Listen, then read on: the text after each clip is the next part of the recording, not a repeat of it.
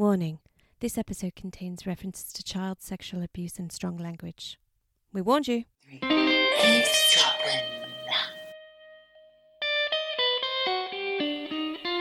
Michelle. Georgie. Michelle. You're Michelle. I'm Georgie. No, what? No, No, you're, you're- Geordie. You're Michelle. I'm Geordie. Get it right, Michelle. What happened to you? Do you know what? It's because I didn't have any breakfast, and then I thought I'm going to have a little bit of breakfast just before we record. So I had a banana and some Pringles. I think the Pringles, yeah, the Pringles have addled my brain. You've had crisps for breakfast, Michelle. That's not very healthy. What sort of a message is that giving our listeners? Do you know what? That's the way to live, people. That's the way to live. And do you know what? If I actually had rum in front of me, I'd be having that right now too. But I don't. I've got Michelle! green tea. No, I'm all for the daytime drinking. Why not? Why the hell not? Well, if, what about if you have to control heavy machinery or something? Hmm. You know, that bread machine isn't going to run itself. that pasta machine. You could have a terrible accident. Ah, it's okay. At least you'd be smiling. well, the hand would got you? chopped off. Would you, though? oh, I don't know. when you're smiling. No, I don't think you would. I tell you when I wasn't smiling When? at the end of last night's episode of Line of Duty. We have not, we have not talked about Line of Duty for a We while. We haven't. No, because and- not everybody listens to it, I suppose. And I, do, I mean, I bore the everyday person in the street with my. If they just mention line of duty, I'm suddenly on them like a car bonnet. On it like a car bonnet. I'm all over it. I'm saying, what do you think? Who do you think she's related to? Is I reckon it's t- da da da. I'm not going to say because obviously some people aren't watching. But Yeah. oh I guess, god, I guess, I guess we can't do spoiler alerts, but let me just say, I'm watching series one in tandem. By the way, oh, are you making notes? Are you taking notes? no. Okay, well there you go. End of end of convo. Um, all I will say is the fact on a Sunday night when you should be relaxing and, then you're watching Line of Duty, Screaming at the television. screaming, and then ha- going to bed stressed Straight away. out. Oh, oh Yeah, my god, it's too much for a Sunday night. That's but not anyway, fair. That's we will leave it at that. But you know what? It's only two more weeks and I'm a bit sad. We've only got two weeks left. Yeah, but then I'm going to go back to series one again because Right. I love it. Yeah. I love it. Can't and stop it's watching. The, it's the gift that keeps on giving. Yeah.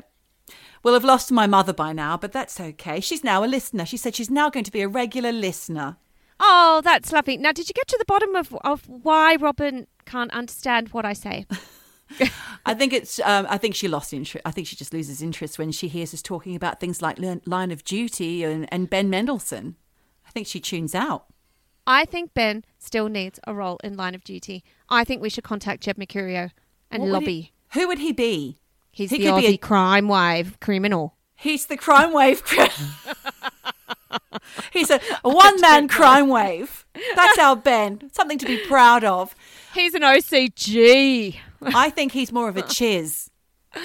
Oh, I don't. I really can't stand that word. Cheers. It's not good, Too is it? much like jizz, but hey ho. So So- last week's episode, Yes. Julie, I had so much feedback about it. Mm, I had I a really few did. comments, and obviously my mum got straight on the line and asked us to do that lovely live Instagram live that we did, following up on a few points that she felt we hadn't really covered properly. But we did that. Hope you're happy now, mummy. and we did. We had a, we had a look at a little bit of the other side of the story. Why, you know, looking at the cultural context of why um, these women were not considered to be fit mothers back then because of you know ostracism Yeah. and no financial support. So it was you know it was good for anybody who missed that. You can catch up on the Instagram live. Yeah, It's apologies about the. Faces. Yeah. Yeah, I, I, I pressed the wrong button, and it means we can't put it on YouTube and Facebook. So I'm sorry about that. Do you know what? I do love it though. At the end of every live, you're like, Michelle, do how I do I stop this? What do I do? I'm really the wrong person to be in charge of our Instagram account, but never No, mind. no, no, you do a great job. Um, but no, the, so many lovely comments about. Um, I mean, for anyone who hasn't listened, please go back and listen or tune out to what we're about to say. A lot of people really fe- felt that you uh, were very brave to share your story Oh. and um, felt really moved by it. Oh, that's nice. Nice to know. Yeah. Yeah. Okay, good. Also, we had the lovely Tamira on.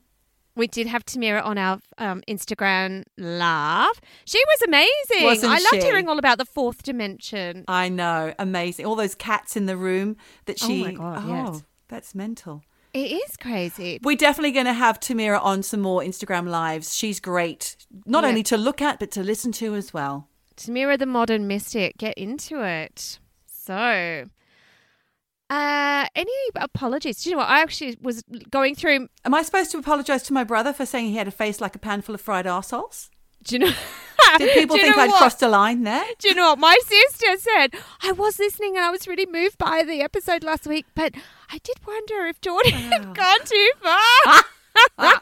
Sorry, Aaron, but listen, you know- he's he's he one he doesn't listen, so he deserves it, and two, he said he doesn't he doesn't offend easily. And you know what? Your brother is very handsome. I He have is. to say, yes, he is. He's a handsome, handsome chap. So you can't be gorgeous all your life, Aaron. No, he had to, he had a rough start. Even my mother agreed that he, he he grew into his looks. Oh, Aaron. Do you know, she did tell me something interesting, actually, going back to the adoption episode from last week. Uh, Mum and I had a chat at the weekend, and she. She was astounded that I remembered so much about going in and choosing my own baby brother while Really? she was off with the actual ugly one. and I chose the pretty one. She said, I said, I remember so much, Mum, and I remember going back to her cousin's house, which is next door to her aunt's in Sydney. And mm-hmm. she said, That's because it was your birthday. It was my third birthday, the day that we picked him up. He was one month old, so he was quite tiny compared to me. So I thought that was interesting. Gosh, you really do remember a lot because I don't think I have any memories of that time of my life. Three, maybe when I lost my entire little brown um, uh, vinyl bag full of little golden books. I left them Oh. on a wall and I was devastated, absolutely Why were you- devastated. Why were you walking out and about with your sack full of little golden books? Do you know what? Because they were my it, they were my favorite thing, and I had this this brown vinyl bag with silver handles, and it was gorgeous. It was so seventies. I don't know why, because we were born in the nineties. But anyway, um, this very seventies looking bag full of little golden books, and you know, just it was a heartbreaking day for me. Oh me. my god. Yeah, and I left my bunny on the bus. Oh god. Those I remember things will trauma. I Yeah. remember trauma. I guess Well- thinking about this was seeing that ugly little baby trauma. Is this why you remember it? I kicked up quite a fuss. Mum doesn't remember that because she had other things on her mind, but I kicked up mm. quite the fuss. I remember going, "No. I I'm not leaving. I one." am not leaving this hospital with that baby. not when there's the other one in there, which I've chosen. Love you, Aaron. Love you, Aaron. Love you, Aaron. so, Michelle, enough of that. What are we talking about today? Because I think you Oh. led me up the garden path. I did. You know, I mean, we started off this episode uh, with the topic in mind. It's really turned into something else. In fact, just one thing. So One thing and one thing only, and it's not bent coppers, or is it the letter of the law? the law. so we are talking today about a documentary that we both watched quite a few weeks ago. So we may have some facts wrong. Apologies in advance. Fact Um, free, a fact-free rundown of a documentary that you haven't watched, but we haven't have. So I guess we should do a spoiler alert uh, klaxon here for anybody who hasn't watched Allen versus Farrow. That's what we're talking about today. So uh, maybe you can pause, go watch four hours of documentary, and then come back to our podcast um, because. I mean, look, I say that, but actually, having watched the documentary and then sort of having a bit of knowledge about this, because this has been going on since 1982. Yeah. You know, were there really a lot of new facts? We can get into this, but certainly if you know anything about this case, uh, you will know that, yeah, this case just runs and runs and runs.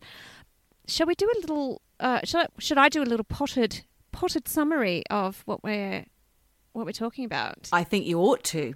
I will write then. So it goes like this. Wait, Michelle, Yeah, it's Geordie. do we need a trigger warning here? Trigger warning. Uh yes, I guess because we about- do we do cover some issue. Well, the whole thing is about um, child molestation and sexual abuse. So, trigger warning. Trigger warning. Warning. Trigger warning. Look out! Trigger. Oh my goodness! Warning. Brace yourself, Mavis. We're going back to January 1992, and Hollywood actress Mia Farrow, who, for anyone who doesn't know her, she had that gorgeous little pixie cut in Rosemary's Baby. That's right. Super scary. We have talked about Rosemary's Baby, maybe Quite a in The. Exorcist. Yeah. We've mentioned that film a lot. I We think. have. Yeah. We also mentioned it in relation to um, John Lennon's assassination. Yes, we did. Okay. Go back, guys. Listen up. If you want to know more about that, listen through the whole library that. SARS. We're not going to tell you because we can't remember. All right. So, Mia Farrow, uh, so like I said, back in January 1992, she found some super graphic Polaroid nudes of a young girl in her long term partner Woody Allen's home. And she actually described these pictures as being more hustler than Playboy. And for our younger listeners who may not understand what that means, it means the pictures are really extreme, not Oh. just sort of art house porn. So more hustler than Playboy. Gotcha. Hustler was your your kind of like grimy, grimy like porn mag, and Playboy had a bit more class to it, if that's even possible. Anyway, so she found these like dodgy nudes in her long term partner Woody Allen's home. Turns out the young girl in the nudes is Mia Farrow's adopted Korean daughter Soon-Yi Previn, who, okay, let's be clear, at that point was not underage. She was 21 at the time, and Woody Allen was 56. So good. Although Soon-Yi was not like his adopted daughter, and he was not quite a stepfather to her because he hadn't legally adopted her. Also, she was a bit older when she joined the family, wasn't she? Compared to the other children, because Mia Farrow has tons. Let's just face it, she's got tons and tons of adopted children, one biological child. Oh, no, three biological children, and the rest are adopted, mostly from around the world. Woman's a baby hoarder. She is. She's a baby hoarder. So is Angelina Jolie. Let's Yes. just call a spade a Let's spade. call it that. And if you want to know more about hoarding, you can go back to Two to episodes ago. That's Yeah, hoarders. Yeah. that is hoarders. Um, Don't eat breakfast while you're listening to that episode. No, please do not. Or soup. Um, so yeah, Mia Mia Farrow had adopted Soon-Yi when she was with Andre Previn. So when she was then with Woody Allen, Soon-Yi was actually, you know, legally adopt like the, the daughter of, of Andre. Yeah. So although Woody Allen wasn't her father, he had been a father figure to her. And, you know, he was in a long term relationship with Mia, Soon-Yi's mother. And had one biological child together and one adopted child together. Yeah. They?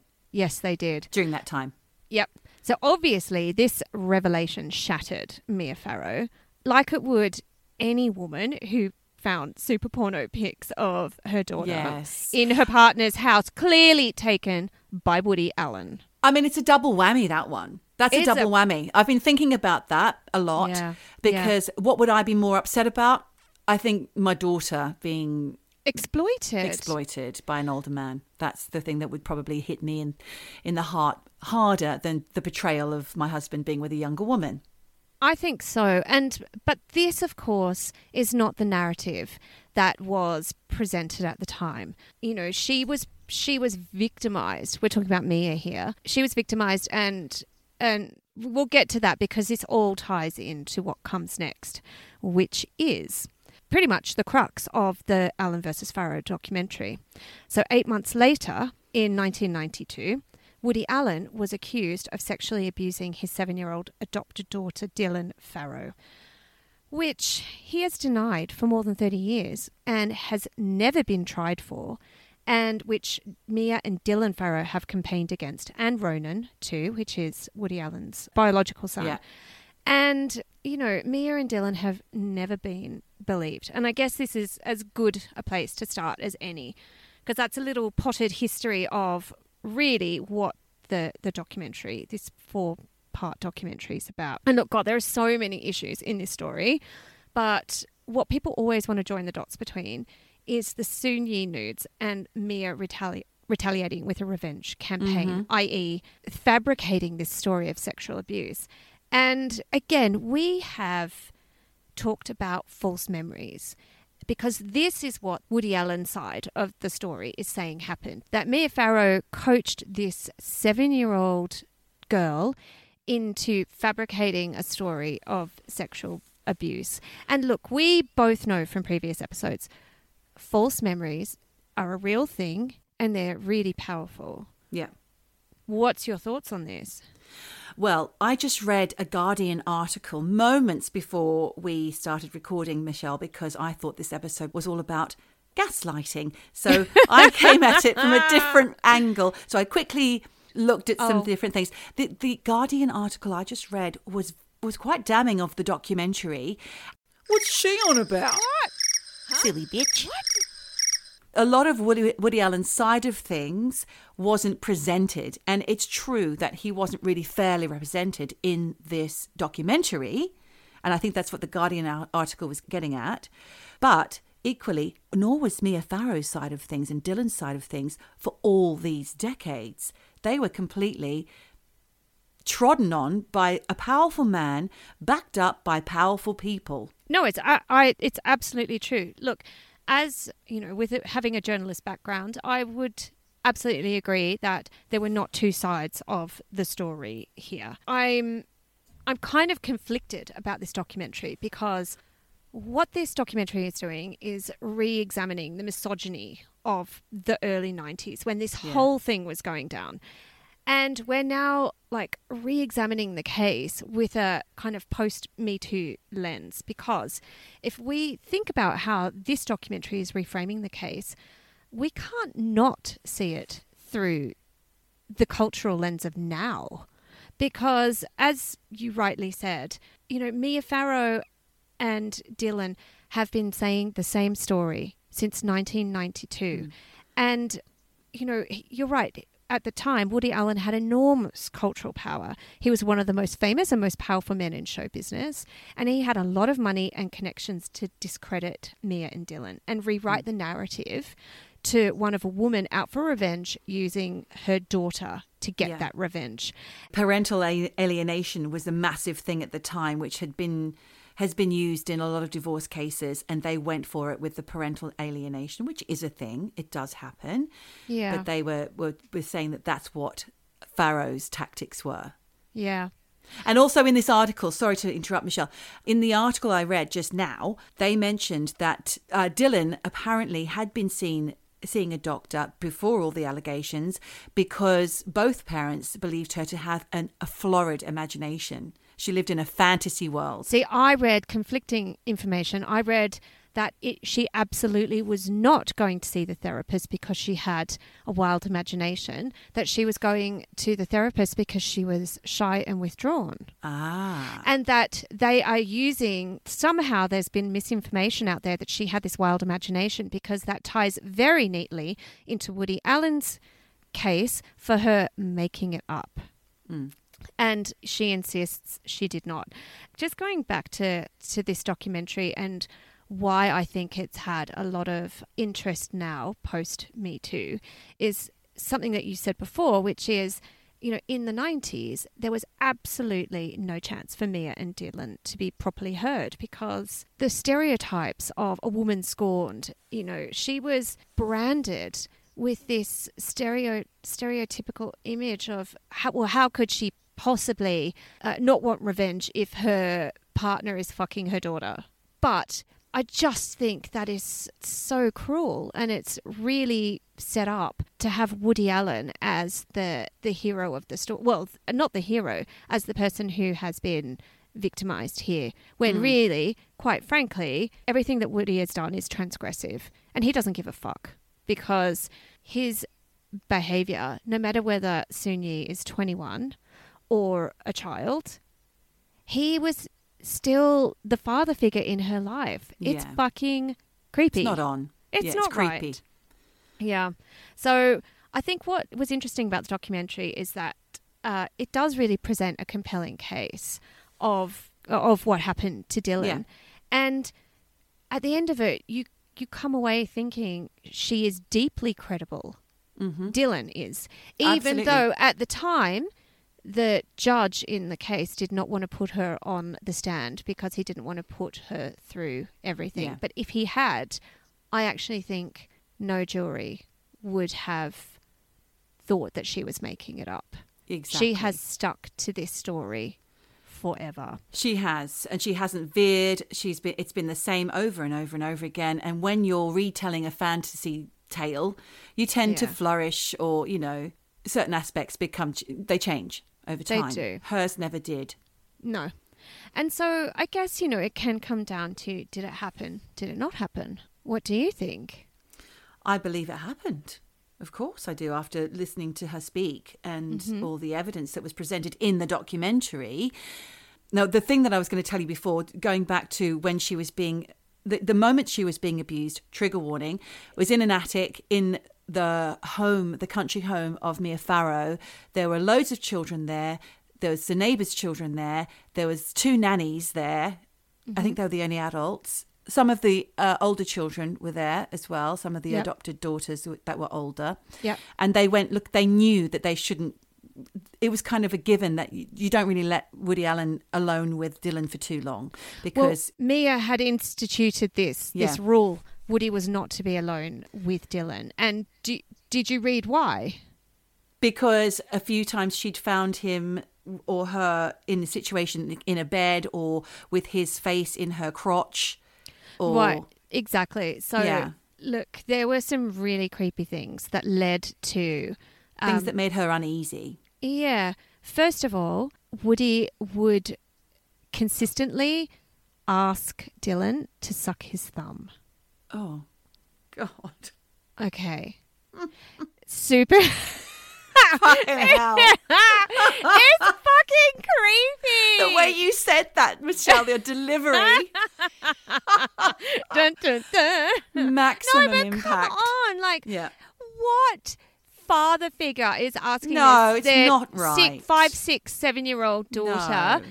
suck my thumb? Come No. on. It's like, it's gross. You see, you always see that in like daddy porn. Anyway, What? so daddy porn. oh my God, Michelle. Yeah. Okay. Whatever. Anyway, so I don't know what you're talking about. you always glad. claim this. You, And you I- always it's true. don't even know what Pornhub is. I know what I don't know what Pornhub is. I know what porn is, but I'm glad I don't know what daddy porn is. Fucking hell. Jesus. How can you go through all these years of life? It's just it's in the cultural milieu. anyway, But I'm not going to watch porn. I don't watch it. You just know Like, about it. I don't watch it as much as you do, Michelle. Oh my god. I'm not I don't watch it, porn. It up every weekend. So there's this the thumb sucking.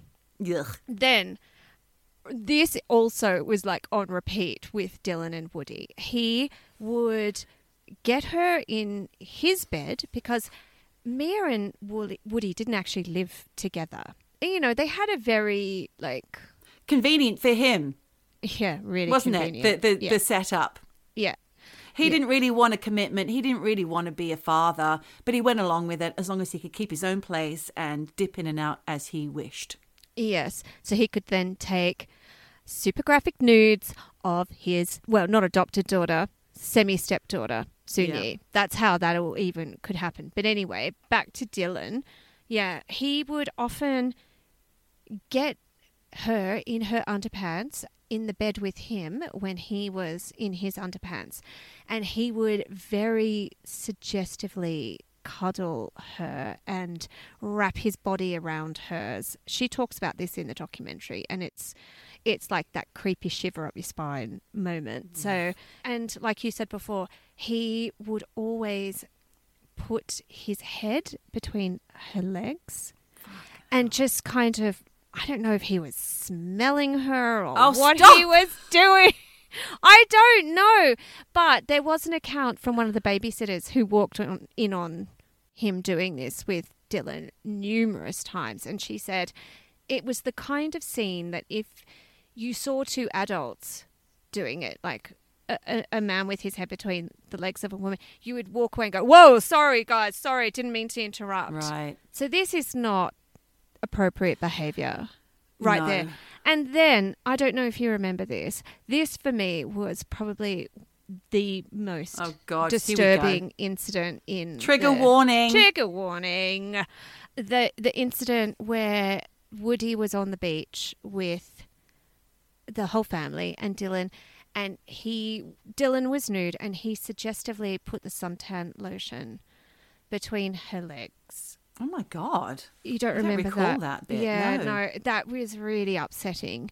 And uh, Mia's mother, Mia's sister, and Mia's best friend all saw this and were on high alert.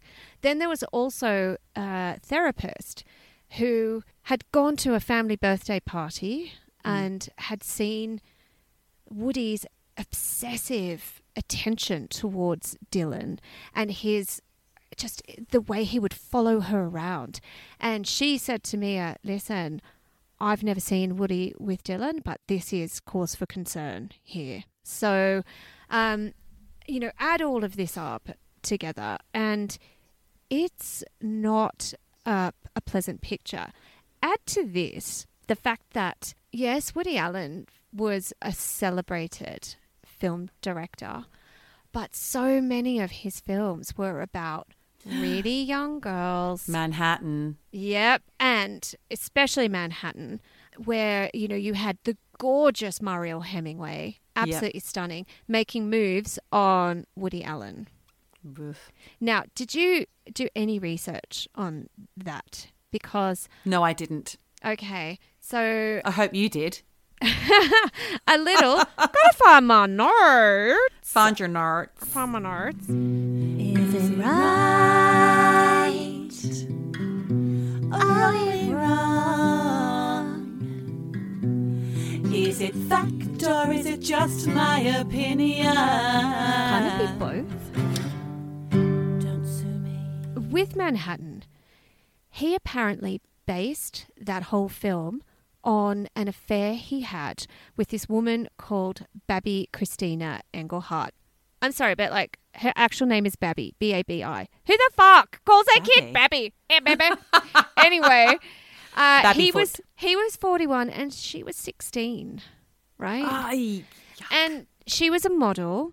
And look, he likes them young. And they had this affair for eight years. And, you know, she was.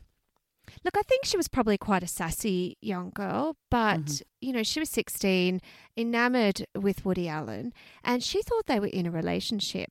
Well, she was absolutely shocked to the core when uh, he one day said to her, Hey, um, you know, I'd really love you to meet my girlfriend. And she was like, shit. I thought I was your girlfriend. And he introduced her to Mia. Oh my goodness. Yeah, just so you know, Woody likes them young. And look, mm-hmm. I'm not in defense of Woody, but I mean, you know, he's obviously got some issues here because, you know, also with the Soon-Yi thing. But, you know, maybe he just didn't know how to be around children. Maybe he didn't understand that there are boundaries when it comes to young children. I don't know, but certainly by by all accounts, his behaviour towards Dylan was disturbing. Totally. Yeah. And really inappropriate. And you know what? Like, even having an affair with a 16 year old girl when you're 41, come on, it's not fucking right. my skin is slightly crawling right now, I have to say. I don't want to be too judgmental, you know, but Go for it. I want it. I be I'm not judgmental. I know I'm not feeling very comfortable about it. no, but why would you? Because, Yeah. You know, we all know that at 16, you feel like you own the fucking world. You think you're worldly, Mm-hmm. you think you're you know everything, but really, you're you're a kid and a 41 year, year old man. And and let's face it, yes, he was obviously an intellectual and really charismatic, but he's not a looker. he ain't no, he's no, looker. he's no Matt Dillon. Matt Just trying to think who I would have fancied at that time.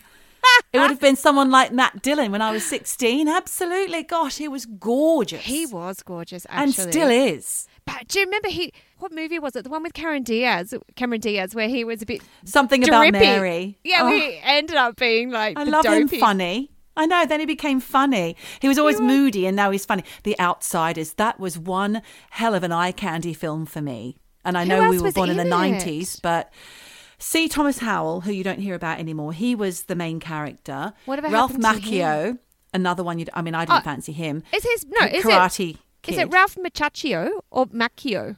Macchio, not Muchacho. Is that what you? Ralph Macchio. Ralph Macchiato. No, wax on, wax off. That's the guy from Karate I thought Kid. it was Ralph Or Mach- Karate. No, No, Macchio. All these years, I thought his name was Ralph Macchio. no, darling. Oh, oh sorry, But let me Ralph. carry on because you've got, they're all coming back thick and fast now. You've got you've got Swayze, Patrick Swayze. Oh, but I never fancied him. Did you Not me either. him? No, I didn't. No, I just thought he was a bit puffy. Rob Lowe.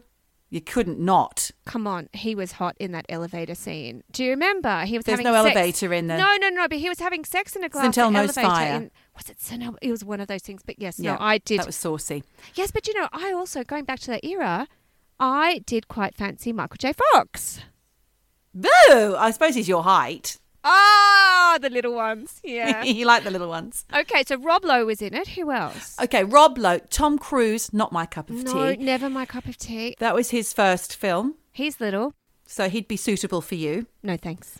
And I don't want Nicole's leftovers, you know. Who else is there? Uh, there were some other good ones. Uh, Leif Garrett was in it. Do you remember Leif Garrett? Of course I do. But he'd already lost his shine by then. Yeah, he was a bad boy. Do you know what? He was only good for about 18 months where he had that long hair and the surf beads When he was around 14. his neck when he was yeah, Yeah. when he was like a pin-up. Obviously, Yeah. like it was a throwback from my mum's scrapbooks because we were not born. Yeah, because mum, point. your mum loved Leif Garrett. no, she loved Cliff Richard. Jen was a Cliff Richards fan, and I t- we oh, actually God. met him. Did you Yes, I had one on a cruise? No, on, on a Tom Cruise. No, we. I had won a colouring in competition, and the and the prize was a two night stay at the Sebel Townhouse in Sydney. Fuck me, just for being able to get it within the lines. Yes, and, Good and good use of color. Come on. Okay. So, and it was a Mother's Day gift. So it was like me and your like the the prize was you and your mother get on a plane. Never been on a plane before from Oh Canberra goodness. Airport. It was also glamorous uh, to Sydney. We stayed in the Sebel Townhouse, which was very posh at the time. Top notch. It was top notch, and we went down for the for the breakfast. Who's sitting there? Cliff Richards. Cliffy. Who- who's sitting next to him? Shirley Bassey. oh my god! And Jen the hand pushed me and said, "You got to go and get their autographs." So I did. This little girl. they weren't part of the prize. No, they were just sitting there at breakfast. I had to go and annoy them over their, you know, their eggs. so, Oh god, what did you say? hello, can I have your autograph? And then my mum come, came up. Oh, hi, me too. There were pictures, autographs. Oh man, poor Cliffy. You know it's Cliff Richard, not Cliff Richards. Sorry, I think I said both because I, I said Cliff Richard and then I went Cliff Richards. I, mm, anyway, Cliff Richardson that's how much I I'm and Shirley. Bassett. But do you remember Oh. Devil Woman? She's such a devil, Devil woman. woman with evil on her mind. Is to beware the devil woman. She's, She's gonna, gonna get, get you from behind. and what about? I like small speakers.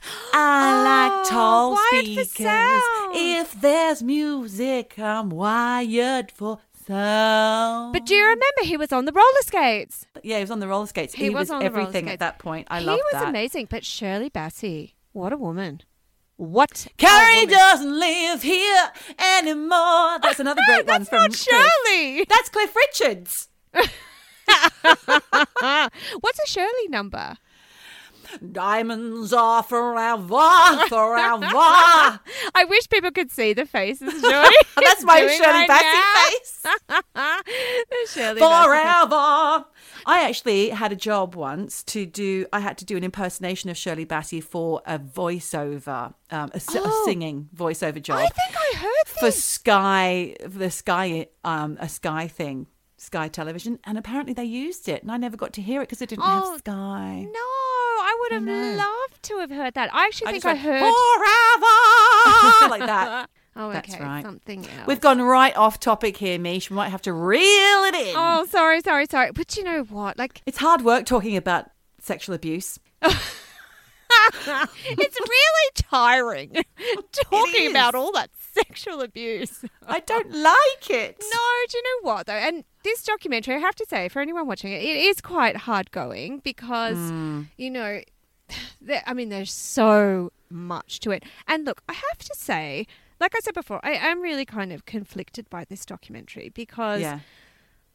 look, as much as I think something happened, Yeah. there are some weird things about this documentary. And I'm not saying that I don't think Woody did it because, I mean, who fucking knows? You know, no one ever knows anything about Yeah. what goes down ever except the two people involved. And even in this case, I don't even know if they know the truth anymore.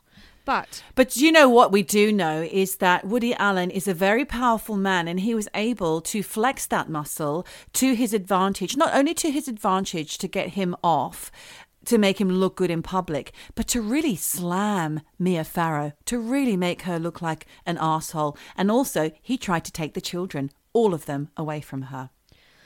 that is absolutely And true. that was the shitty thing. Whether he did something bad or not, whether she did something bad or not, it, that that was the most awful thing of this whole story is that he not only tried to clear his name, he tried to sully hers, and that's not cool. But also, and I wanted to look at this from a different perspective slightly because if we if we look at it in the context of like workplace abuse and professional intimidation, he has fucked her over because She never worked again in well, he, films. but let's remember, he professionally controlled her. He controlled her work. He controlled her finances. He isolated her um, professionally. And all throughout that documentary, Mia Farrow said she was scared of him because hmm. he had created a situation where he was her boyfriend, the father of her children, and her boss. He had hmm. all the fucking power. And like you said, he exclusively employed her between 1980 and 1992 when they were dating, right? And they did 13 films together. And she did not appear in a single film during that time with another filmmaker. And I mean, mm-hmm. like, fair enough. They did 13 movies together in 12 years. So there probably wasn't a lot of time to do that. But he had the power to hire her and fire her. Yeah. And how can that not influence your relationship? And in the film, she said, and this is a quote, it was Woody's world and it was very controlled. And she said, I didn't have an agent anymore because I was with him. I didn't need an agent. He said I could share his agent, which means she was using his agent, who, and she was, sorry, he was her boss. So her whole professional life was under his his Mm. There's no control. freedom. No, Yeah. no, no, no, no. And the thing is that the other really sad thing is because you might say, well, why didn't she just break out and do her own films? He convinced her that she was old and ugly and would never work, and he was helping her out. And she says, and this is a quote I didn't believe at that time I could even get an agent because Hmm. he had chipped away at her. You know, it, it was that- really awful. That is your gaslighting. That is your coercive control. Yep. I wanted to say something about gaslighting because I did think we were doing the whole I know. I do you know what? I thought we were too, and I think we have But to do this. fine. I think we come back to gaslighting in an, uh, in That's another fine. episode. It's just that when I was going through this, I thought there is so much to talk about with this case. Yeah, I'm, sure. I don't know that we're going to have time to No, like, sandwich exactly. in some gaslighting, but no, go But I it. just want to quickly say one thing because I did listen to a nice little podcast by some New Zealand girls called The Shit Show uh, uh, because it said gaslighting. And so I listened to it, and they used an analogy very early on in the episode where they were just describing gaslighting Mm-hmm. as a frog in a frying pan. Have you heard that before? No, but I'm feeling sick. oh my Sorry. god. But if you think about it. So when you you're talking to me about Mia Farrow, putting up with all this shit. Now she was married to bloody Frank Sinatra at one point, and then she was married to Andre Previn. Yeah. She was a mover and a shaker. She came from uh, her mother was Maureen O'Sullivan, a massive movie star, gorgeous. You know, mm. her father I think was a famous director. I'm not mm. sure. She should have had a bit more power over her life. Why didn't she? People are probably saying, why didn't she just break out? When did she realize that Woody Allen was actually controlling her? Well, the frog in a frying pan analogy mm. is very much about what happens to not just people like Mia Farrow, but women all over the world, men too, you know, who are being coercively controlled or gaslit by their partners. Yep. Frog in a frying pan is a frog sitting in a frying pan, and that heat is being turned up so incrementally and so gradually that the fry- the frog never realizes it's being Cooked. Jesus. Oh. and it's very oh. easy. It, it very easily happens. So basically, he starts off being all like lovely, and by the end, he's fried frog. Yeah. Oh God! And but you know what? This is look. This has happened to me. I was in a relationship where I was when we first got together. I was really strong, confident woman, and had I'd always been in very um, equal relationships where you know I was you know, I felt that I had my own power and my own independence. And then I ended up in a relationship where it wasn't until I was out of it that I had realized over years and years I had just been every single day chip, chip, chipped away at. And it is the frog in the fry pan because you don't you don't know it's happening, you don't see it happening. Your friends might say to you, you just don't seem yourself. You know, you don't have your shine mm. anymore, but you don't see it yourself because it's so it's so incremental and it's so small. But this chipping away at you, it it eats at your soul and it destroys you, and you see it time and time again in women. And I never thought that I would be the type of woman who would allow this, but you don't see it when you're in it. No, I've experienced similar things like that as well, and as I'm sure most people have to some degree. Mm.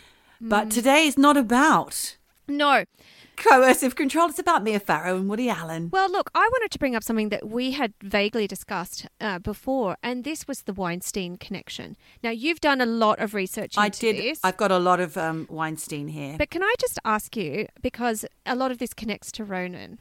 yes, Ronan But hang on, Satchel Farrow. Yes, Satchel Ronan Farrow so, is his name. yeah, he was he was what born Satchel, changed to Ronan. Good call. Satchel But Ronan. Satchel Ronan, and he dropped the satchel. Yeah. I think. Yeah, Is he hot? he's gorgeous. He is, isn't he? I couldn't. Yeah. Look, I was what looking at him thinking. Beautiful. He man. is like an 80s Calvin Klein model. Absolutely gorgeous. And I was thinking, is it just me? Is it wrong to think that he's kind of hot? But he's hot. He's hot, but very, I get very confused about the color of his eyes. Are they brown? Are they blue? Sometimes they're brown, sometimes they're blue. I saw a picture today of him with his mother when he was about 14. Yeah. And he had blue eyes, so they must be blue, but then they're brown. I just don't know. I don't know what's going on there. But you know, my my eyes used to change with the weather. They're more green now, but I used to have blue eyes. And I used to have blue eyes. some days they would be very blue, sometimes they would be green.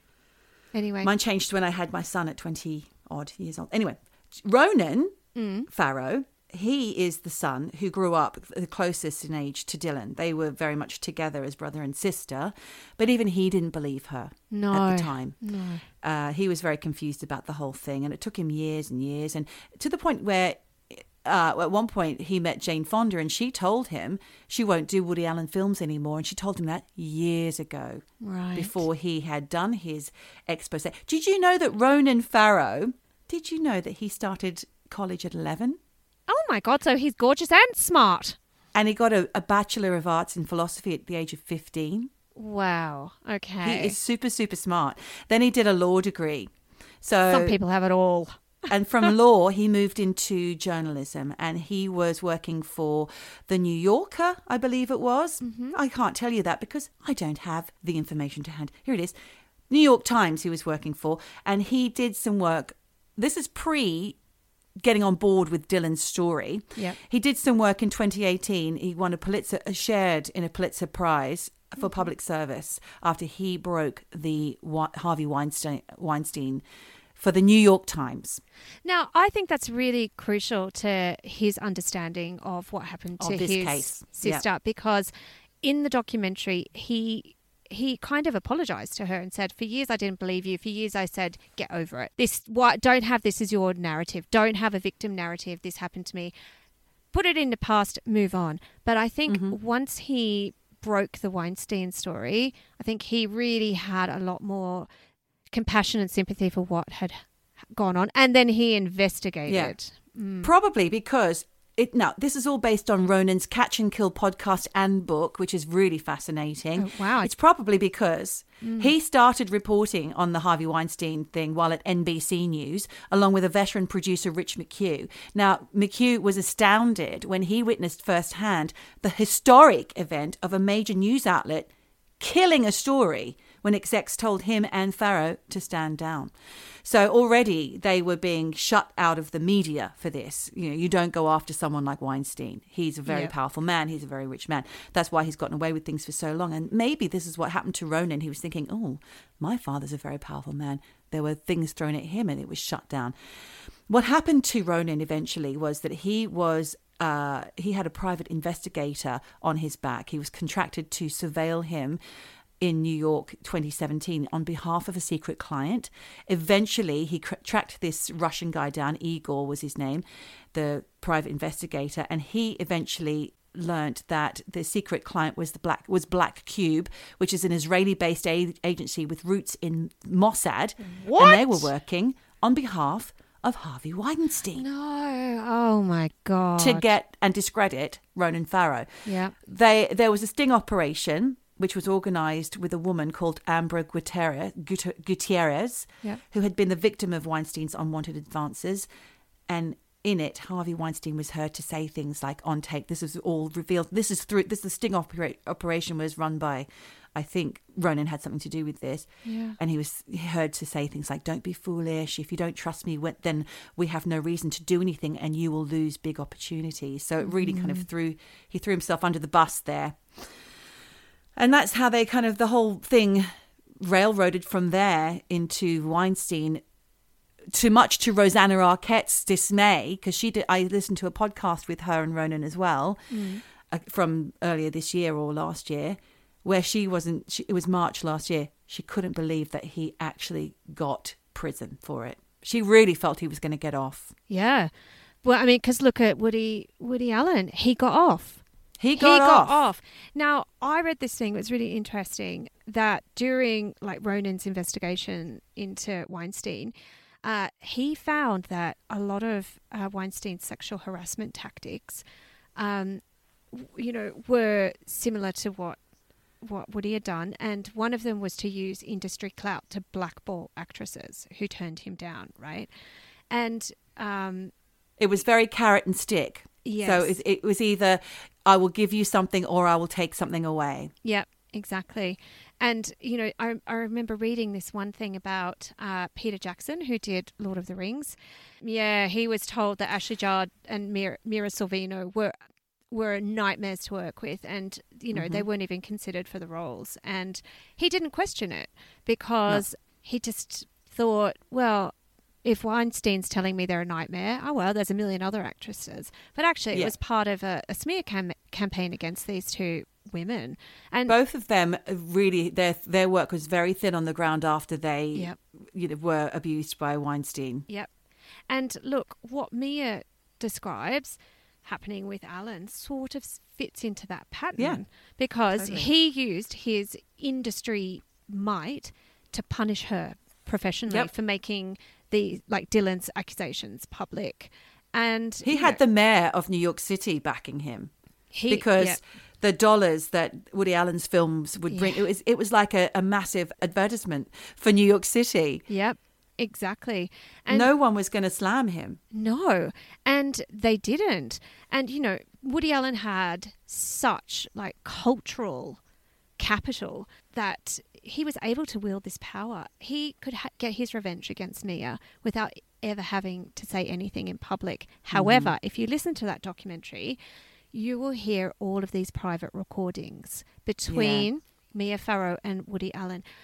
Again, one of the creepiest things in the documentary is when you hear Woody Allen saying things like, I'm not going to discuss that. Everything will come out in time. And he is, honestly, it sent, it He's winding her up. She's desperate. Yeah. Yeah, it's chills down my spine the way he's so And- awful.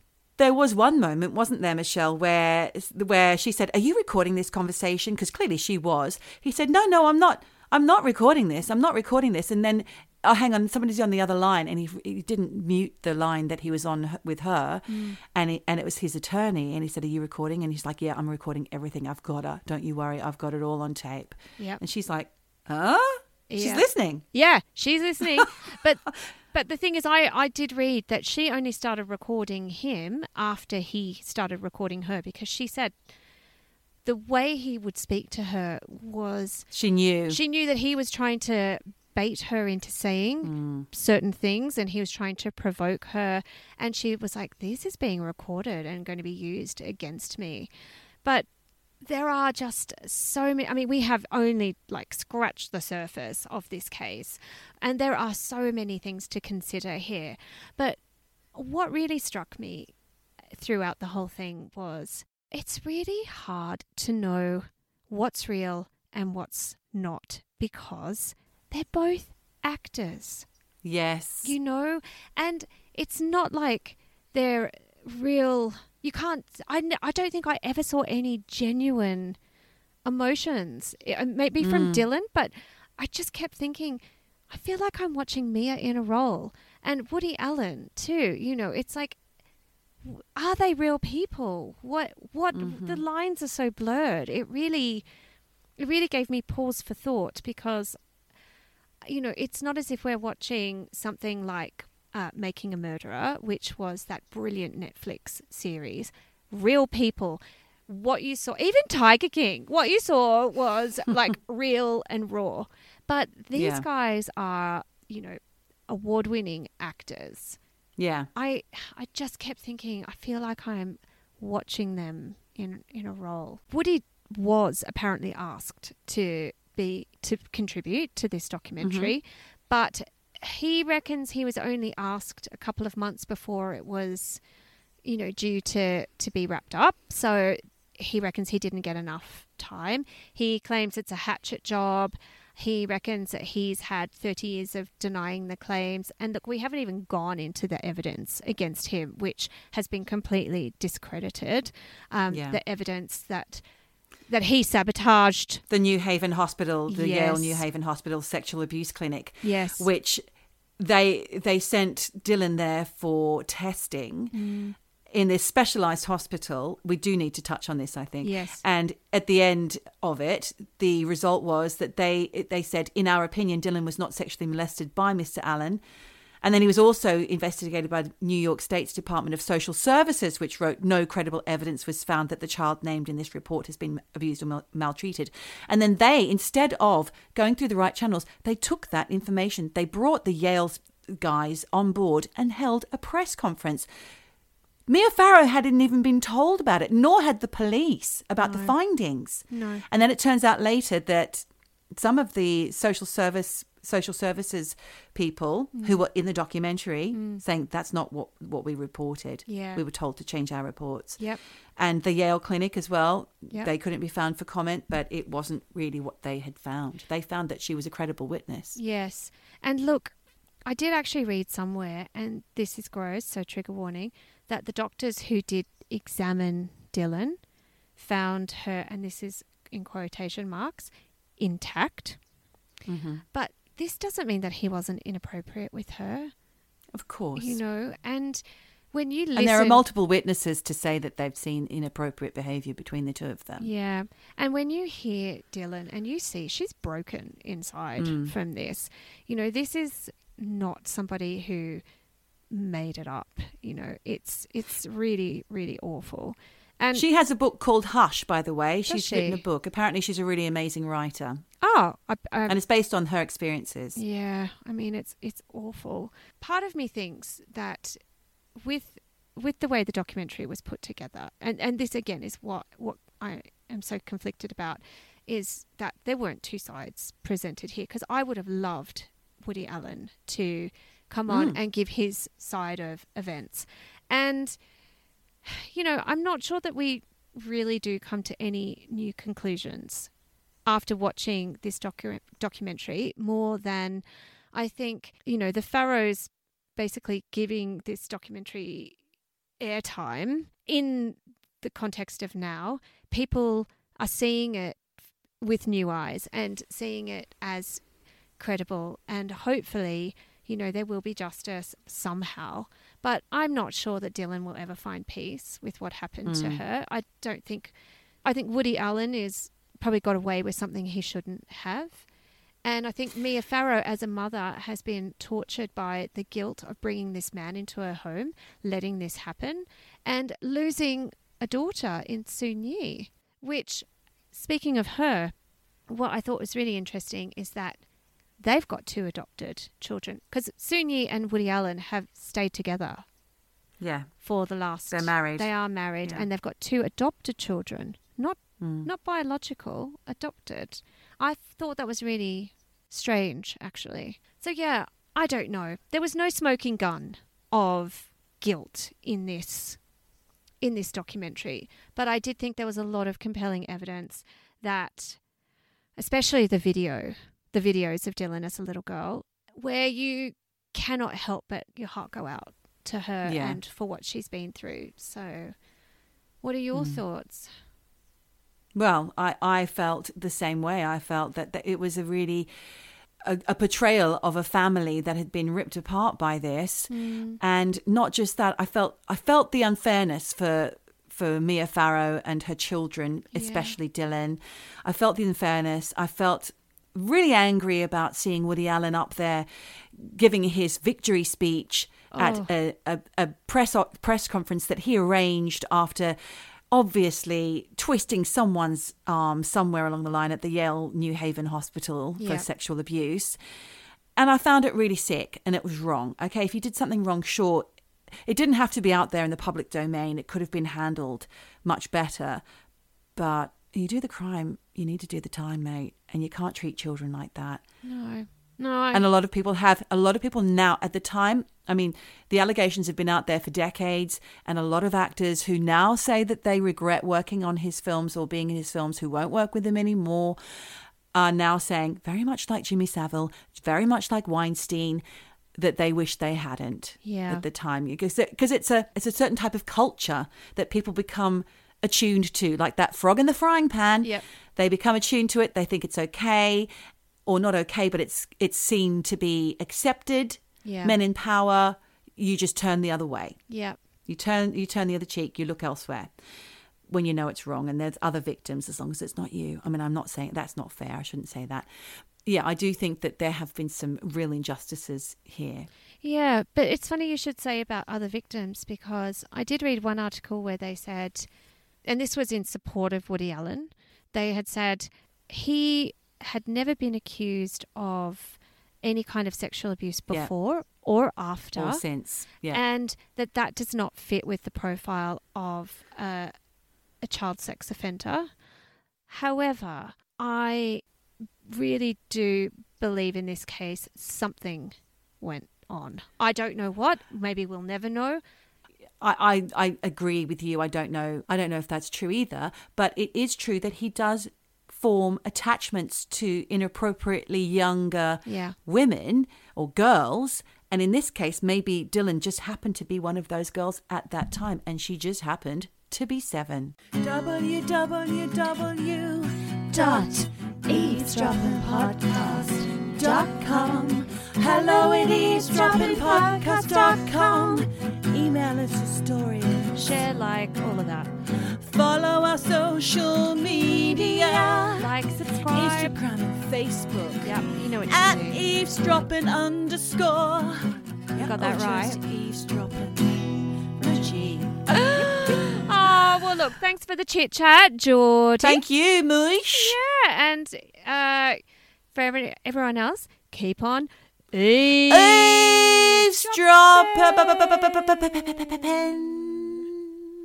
Eavesdropping. Eavesdropping. Eavesdropping. Eavesdropping. Eavesdropping. Eavesdropping. Dropping. Eavesdropping. Eavesdropping all day long.